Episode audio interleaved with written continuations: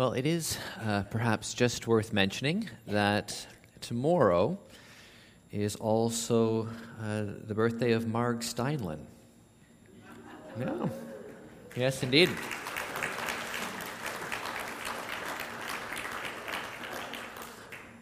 Also turning 40. So well done, Mark. We, we made it. And tomorrow is also Adam Archer's birthday. Yeah.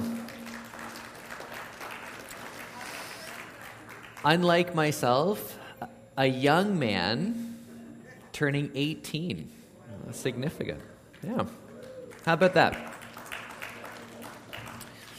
With 365 days in a year, it's statistically unlikely in a group this size three people would share the same birthday. All right, Isaiah 43. Isaiah chapter 43. We're going to reach the end of verse or chapter 44 verse 5. It's a bit of a unit that hangs together. So Isaiah 43 1 uh, through 44 5.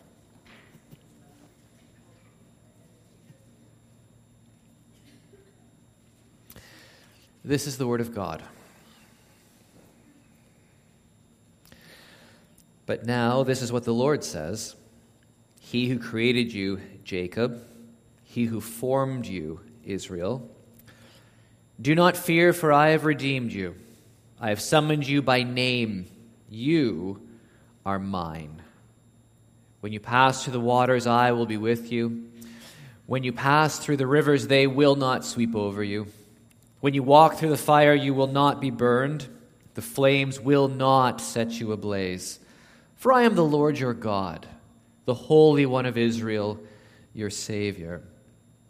I give Egypt for your ransom, Cush and Seba in your stead. Since you are precious and honored in my sight, and because I love you, I will give people in exchange for you, nations in exchange for your life. Do not be afraid, for I am with you. I will bring your children from the east and gather you from the west. I will say to the north, Give them up and to the south. Do not hold them back. Bring my sons from afar and my daughters from the ends of the earth. Everyone who is called by my name, whom I created for my glory, whom I formed and made. Lead out those who have eyes but are blind, who have ears but are deaf. All the nations gather together and the peoples assemble. Which of their gods foretold this and proclaimed to us the former things? Let them bring in their witnesses to prove they were right, so that others may hear and say, It is true. You are my witnesses, declares the Lord, and my servant whom I have chosen, so that you may know and believe me and understand that I am He. Before me, no God was formed, nor will there be one after me. I, even I, am the Lord, and apart from me, there is no Savior. I have revealed and saved and proclaimed, I am not some foreign God among you. You are my witnesses, declares the Lord, that I am God. Yes, and from ancient days I am He. No one can deliver out of my hand. When I act, who can reverse it? This is what the Lord says Your Redeemer, the Holy One of Israel. For your sake I will send to Babylon and bring down as fugitives all the Babylonians in the ships in which they took pride. I am the Lord, your Holy One, Israel's Creator, your King. This is what the Lord says. He who made a way through the sea, a path through the mighty waters, who drew out the chariots and horses, the army and reinforcements together, and they lay there, never to rise again, extinguished, snuffed out like a wick. Forget the former things. Do not dwell on the past. See, I am doing a new thing. Now it springs up. Do you not perceive it? I am making a way in the wilderness and streams in the wasteland. The wild animals honor me, the jackals and the owls, because I provide water in the wilderness and streams in the wasteland, to give drink to my people, my chosen, the people I formed for myself, that they may proclaim my praise. Yet you have not called on me, Jacob. You have not wearied yourselves for me, Israel. You have, brought me, you have not brought me sheep for burnt offerings, nor honored me with your sacrifices. I have not burdened you with grain offerings, nor wearied you with demands for incense. Uh, you have not brought any fragrant calamus for me, or lavished on me the fat of your sacrifices. But you have burdened me with your sins and wearied me with your offenses. I, even I, am he who blots out your transgressions for my own sake and remembers your sins no more. Review the past for me. Let us argue the matter together. State the case for your innocence. Your first father sinned. Those I sent to teach you rebelled against me. So I disgraced the dignitaries of your temple. I consigned Jacob to destruction and Israel to scorn. But now listen, Jacob, my servant, Israel, whom I have chosen. This is what the Lord says He who made you, who formed you in the womb, and who will help you. Do not be afraid, Jacob, my servant, Jeshurun, whom I have chosen. For I will pour water on the thirsty land and streams on the dry ground. I will pour out my spirit on your offspring and my blessing on your descendants. They will spring up like grass in a meadow, like poplar trees by flowing streams. Some will say, I belong to the Lord. Others will call themselves by the name of Jacob. Still others will write on their hand the Lord's and will take the name Israel. Before we uh, begin to look at this passage together, let's pray.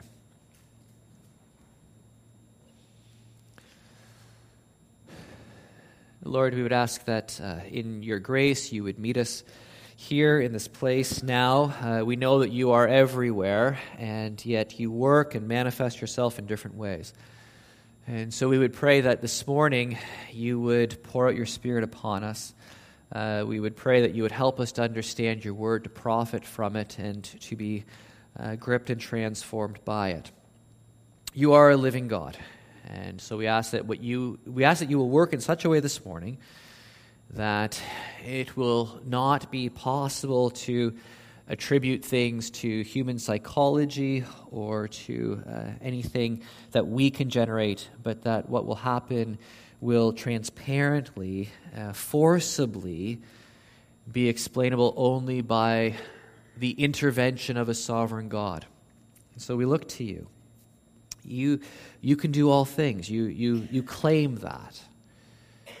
And so we ask that you will uh, meet us here now as the living, holy God and transform our lives. Lord, speak to us by your word. You know uh, the circumstances of our weeks, uh, you know the circumstances in which we live, you know uh, everything about us, and so you know what brings us here this morning.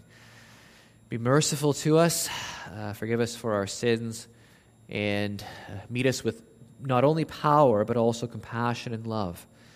Lord, make us a, a loving and compassionate people. Help us to understand your grace and then to mediate your grace to others. Do this, we pray. Uh, do it for your own name's sake. For we ask it in Jesus' name. Amen. Now, as we, as we work through Isaiah uh, together, one of the things that you begin to see is a pretty strong contrast that's drawn at different times between uh, the character of human beings, sometimes following God, but usually not, and the character of God who continues, even in judgment, to have mercy and to shed grace and compassion uh, onto not only the nations, but particularly his covenant people, Israel. And it's easy to, to lose those uh, big themes uh, in the book. It's easy to start getting tied down into trying to understand you know, what, what this image or this verse means. But if you can just keep tracking with those big ideas, uh, that there is wrath and judgment because of sin, but God is also a God of, of immense grace and compassion and mercy who, who's meeting his people, who's restoring his people and redeeming his people through transformation and forgiveness. And then you'll be able to work through the book uh, a little bit better. Now, this section that we read also actually reveals an awful lot about the character of God. So, as we read through this, there's lots of things, of course, that I'm not going to be saying, lots of things that are worth commenting on. But I just want to draw our attention a little bit uh, to how God reveals his own character, facets of himself that he wants us to understand. So it begins, and of course, this is, this is coming in the context as we've been working through the book. Hopefully, you remember the context. Last week, particularly, uh, we spent time looking at the servant of the Lord. Who is this person who is sometimes Israel and sometimes not Israel? That is, who is this servant who is uh, fallen, wicked, blind, and deaf, Israel? But also uh, perfectly pleasing to God, who sees clearly and who actually has a ministry to redeem Israel. Well, it can only be the king. It, it can only be that person who is the representative head of Israel, but not just any king. A king who is flawless and perfect. And eventually, as we'll see in Isaiah 53, a king who will suffer and die for the people of God. So this servant is, is, sort of looked at in, in, in different ways. Uh, there's sort of a dual identity to the servant of the Lord here in this book. And so last week we were introduced to him in chapter 42. Now you move, you're not supposed to forget him. You're going to spiral, uh, Isaiah's going to spiral back to him. Uh, but you're supposed to retain that idea. The servant of the Lord is going to have this ministry. Now, what else is God doing? How, and then how is it going to be connected? Well, in chapter 43, God begins by reminding Israel of this. Literally, he says that he is their creator and former. Uh, that is, he is you. The language that's being used is language that you find in Genesis chapter one. God is forming, or Genesis 1 and 2, rather. God is forming Israel out of nothing, the way he formed the world, the way he formed Adam. And so he, that's the first thing God wants to remind his people of. Do not forget that I am your maker. Uh, everything else that you need to assess needs to be assessed in that framework. I am your maker. I am the one who has formed you. So not only then does God own us, not only then do, are we answerable to Him, but, there, but you're to be reminded of the fact that God wants you to exist. Uh, if God makes us out of nothing, uh, then God could have been perfectly content without forming us at all. Uh, the fact that we don't exist intrinsically, the fact that we need to be brought into existence, and God is the only one who can bring us into existence, is proof that God wants us to exist. And so He's made us, He's formed us. He is our former and creator. But not only that, far more important for us in our state, actually, is not only that God has created and formed us, but we don't need to fear because He has redeemed us. These two things creator and redeemer are essential to understand in terms of the character of God. These two things run through the whole canon of God's revelation. If you want to understand God, there's a lot to know, but in terms of relationship with Him, He is your former and maker, and He is your redeemer. You, you get those as two anchor points. Uh, these are two foundation blocks, and Isaiah pushes this again and again and again and again, because if you don't get this, you won't understand who God is and who you are in relationship with Him. He made you and He has bought you. He made you and He has purchased you. He has redeemed you, Creator and Redeemer. He says, I have summoned you by name and you are mine. That is, you are not merely part of an enormous crowd. Uh, God does not sort of love generally and statistically. Uh, God loves very specifically. And so the, the miracle actually also, and you get this even in, in, in sort of the definition of the word world the, in, in John's gospel. Uh, the point is never that God loves so many people, uh, as if God's love is impressive because it's, it's quantitative. The point is always that God's love is impressive because it's qualitative. It, it's, it's not just look at the number of people, it's look at the type of people. You know, not only are they small, not only are they finite, uh, not only are they, are they so limited in capacity in every other way, but they're sinful.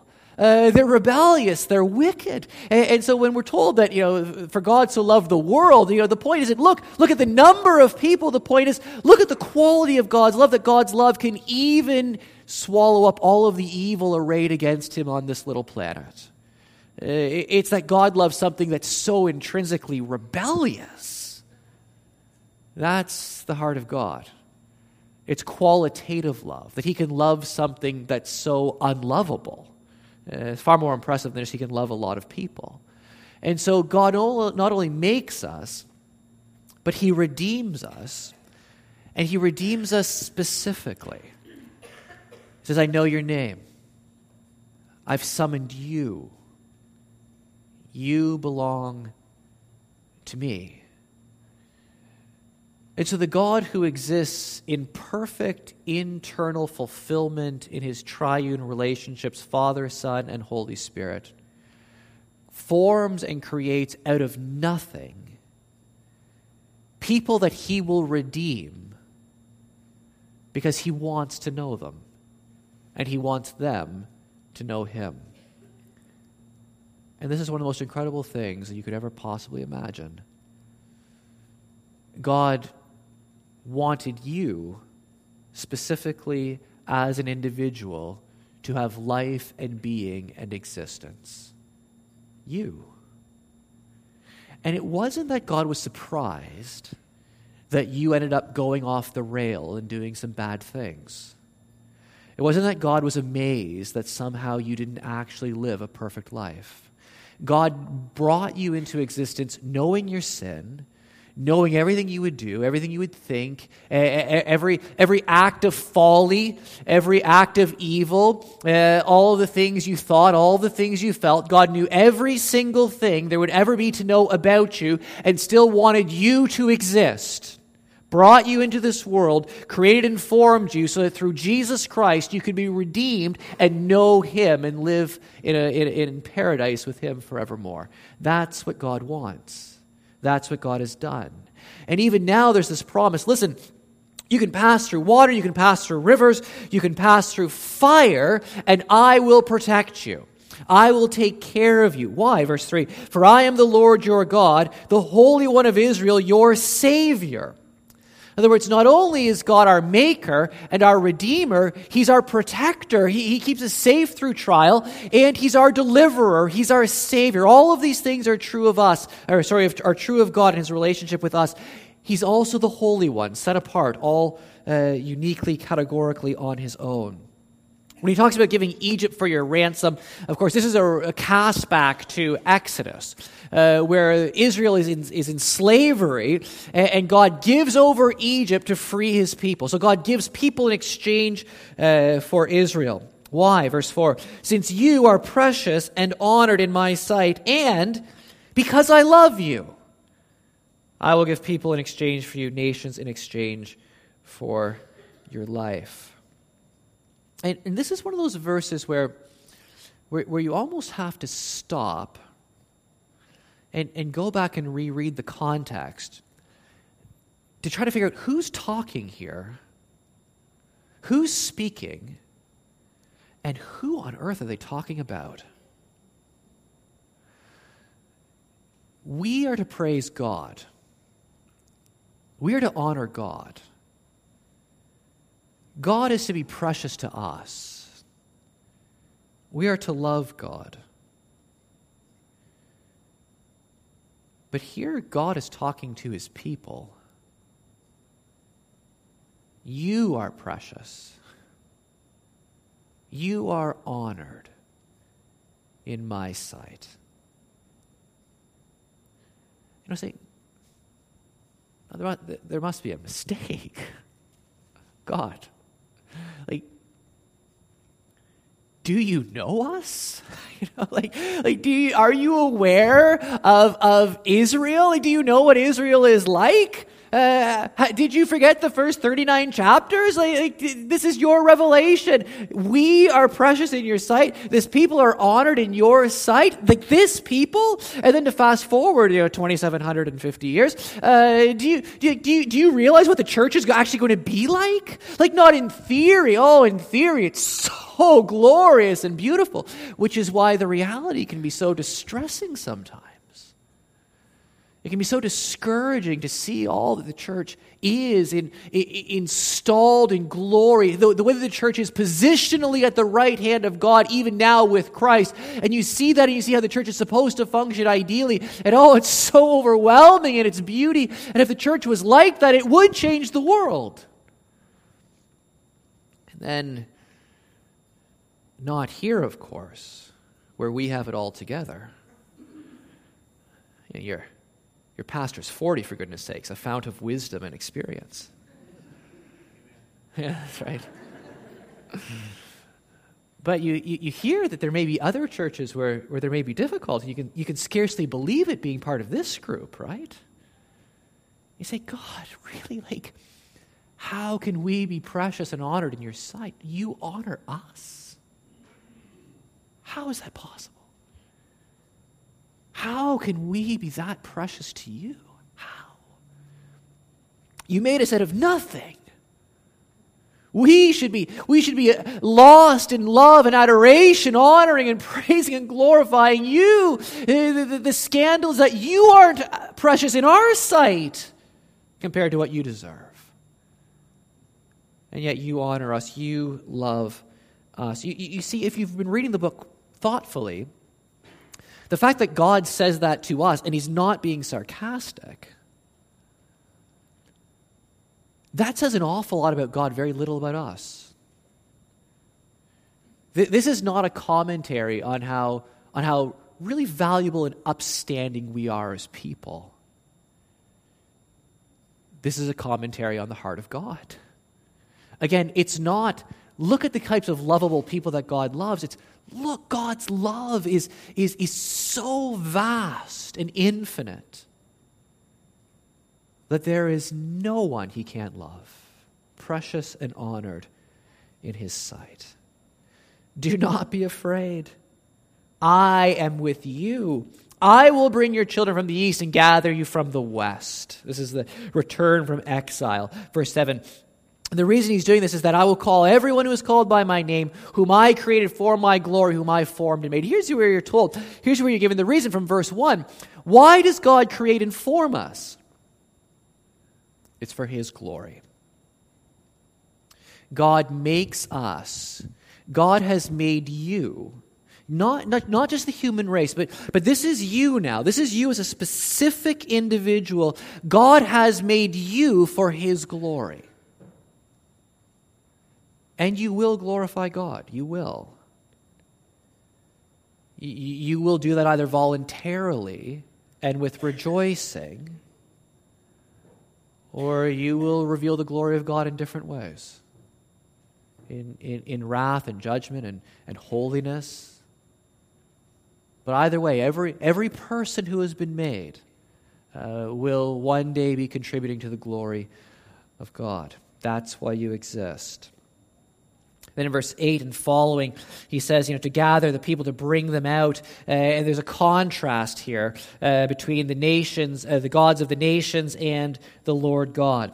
Uh, and God is saying, listen, what have all the other gods ever done for their people?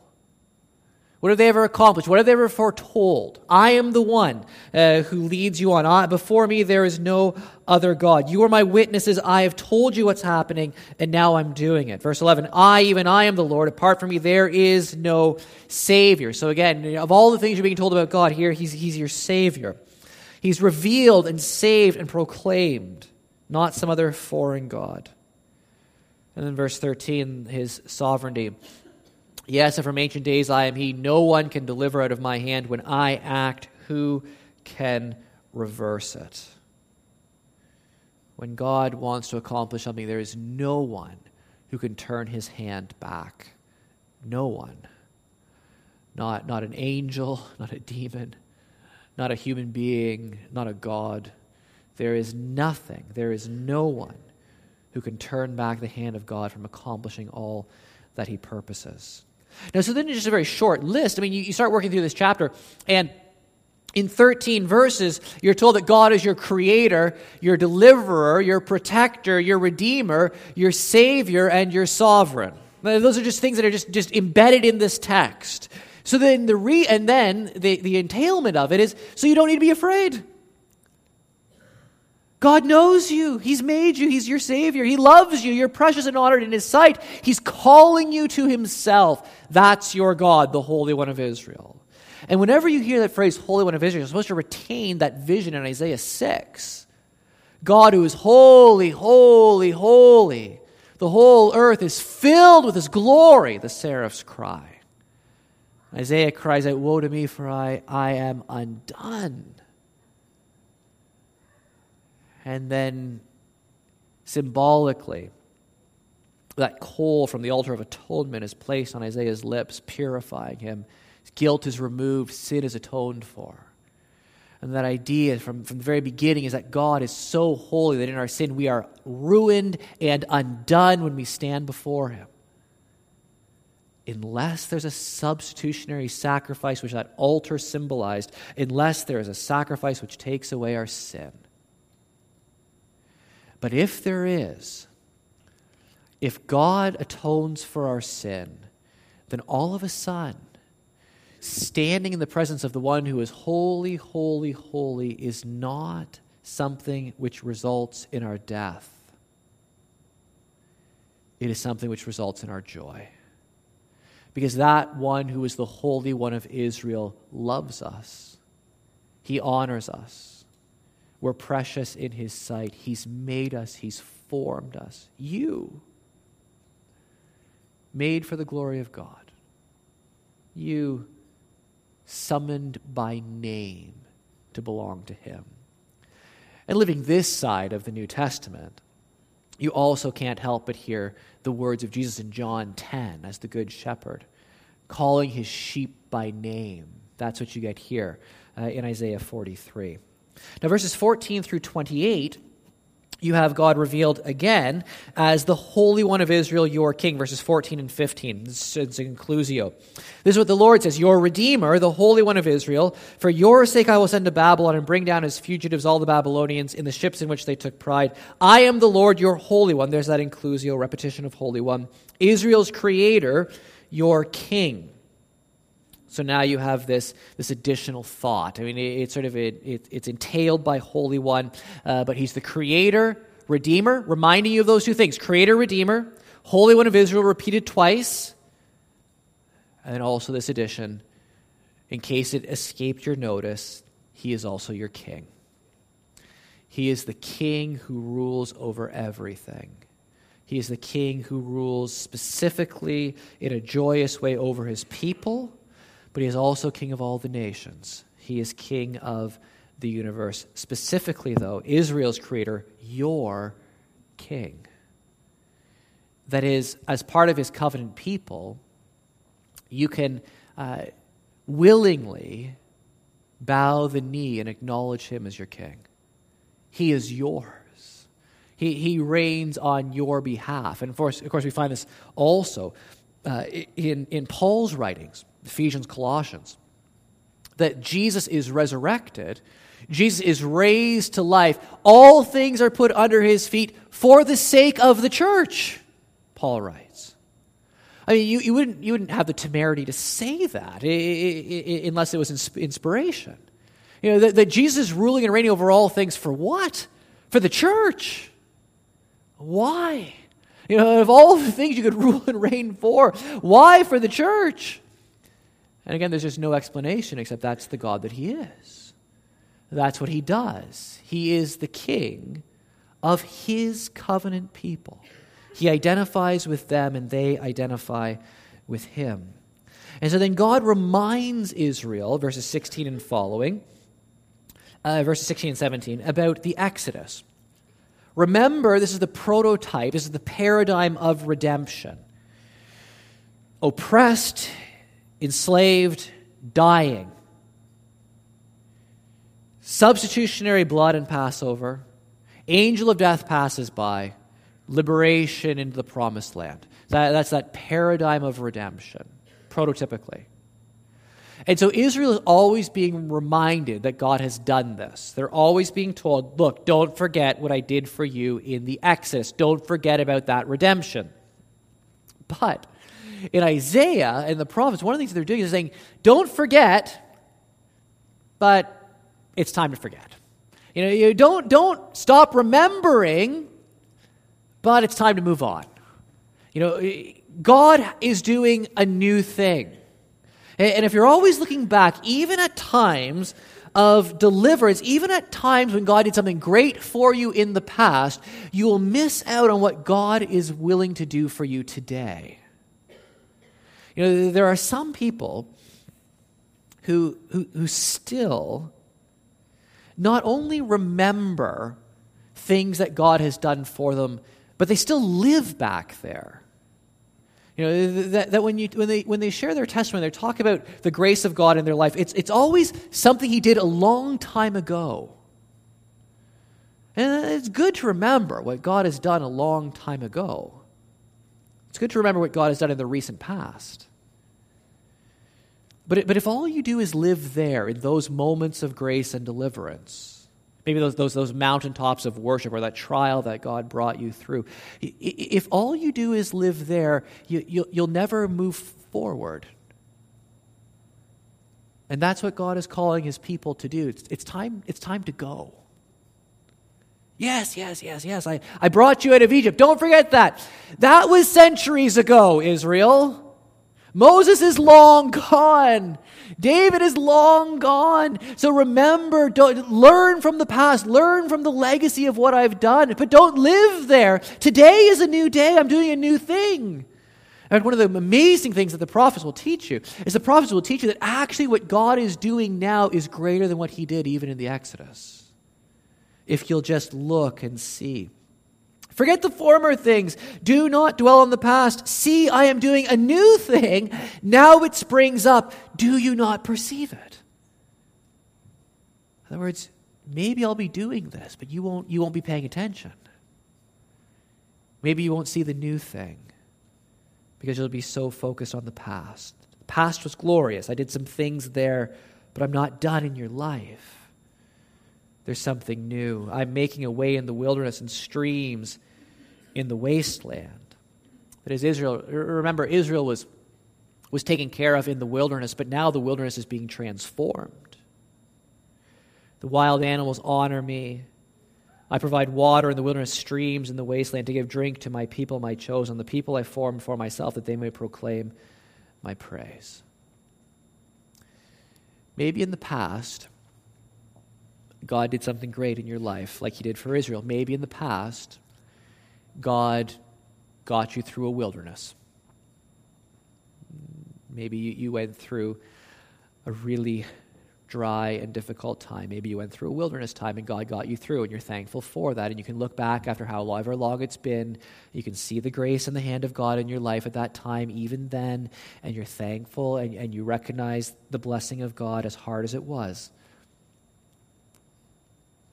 and you realize that God can get you through the wilderness. He can. But if all you do is, is take comfort in the fact that God can get you through the wilderness, you might miss out on the fact that God's plan for you this time is not to get you through the wilderness, it's to transform it into a garden.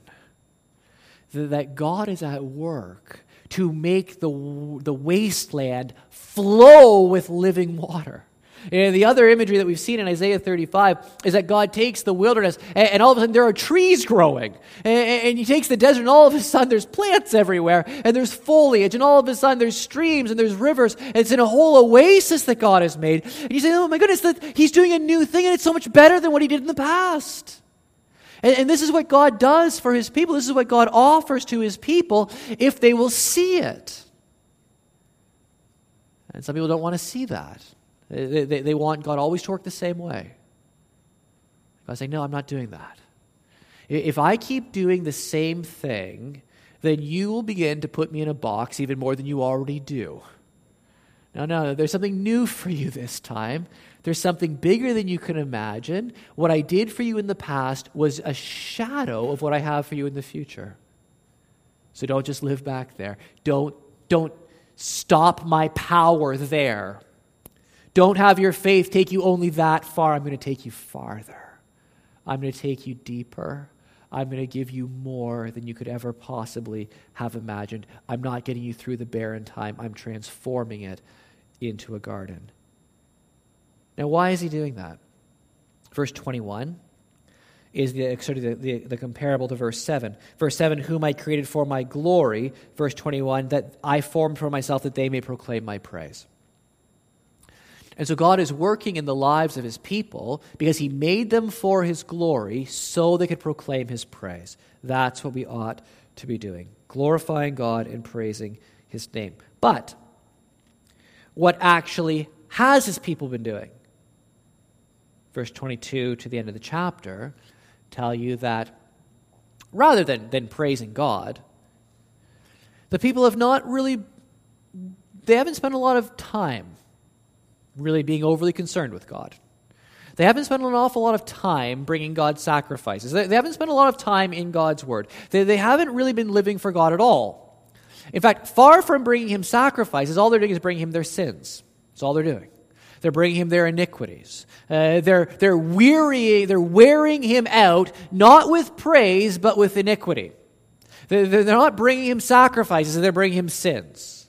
And so this is God who has made them informed. This is God who loves them. This is God who has done all of these things for them, and they still are only coming to him bringing their sin, bringing their rebellion, bringing their iniquity. I think, well, my goodness, what is God going to do now? I mean, after all that God has done for them, they're, they're created for His glory, they're created for His praise, and they're not doing that. They're not praising Him. They're not fulfilling their function. They're not fulfilling their purpose. So, what will God do? What you're told is that as much as God is burdened with their sins and wearied with their offenses, He's simply going to blot them out. Verse 25 not blot out the people, but blot out their sin. I, even I, am he who blots out your transgressions for my own sake and remembers your sin no more. Remembers your sin no more. This does not mean that God literally has a gap in his knowledge. He's omniscient, he knows everything, he knows everything that you've done but it means that he will not act on the basis of what your guilt deserves. He chooses to provide atonement for your sin so that he does not need to treat you as you ought to be treated. He blots out your sin so when he looks at the record, he sees that the sin has been paid for and he is free to lavish blessing upon you. And so that's what he does. And lest you think is because you almost deserve it. Verses 26 through 28, he reminds you not only have you burdened him with your sin, but you come from a lineage of sinners.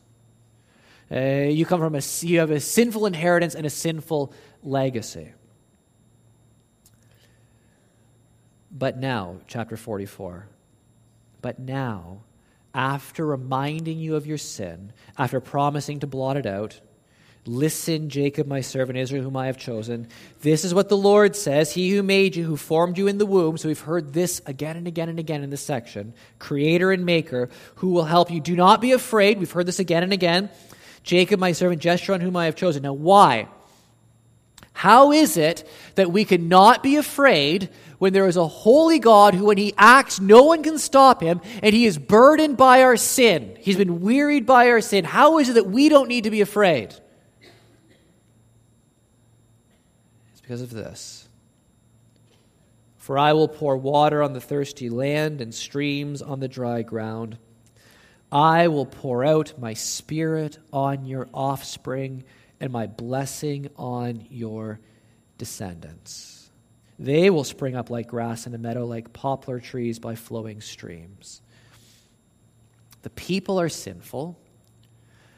They've come from a sinful lineage but the next generation is going to be different. That's the promise. I am going to pour my spirit out on your descendants. Do you realize that for all that we are and aren't as the people of God, just the next generation can actually better, they can actually be better than we are. And this is what we ought to be praying for. And this is, should be the goal of our Sunday school and our children's church and all of the rest is to see a generation raised up that I almost want to say, and I want to be careful here, I don't want to offend anyone. But wouldn't it be great to see a generation, like as a generation, that actually gets it? Like, like, like, that really gets this, not just in theory, but how to live it out.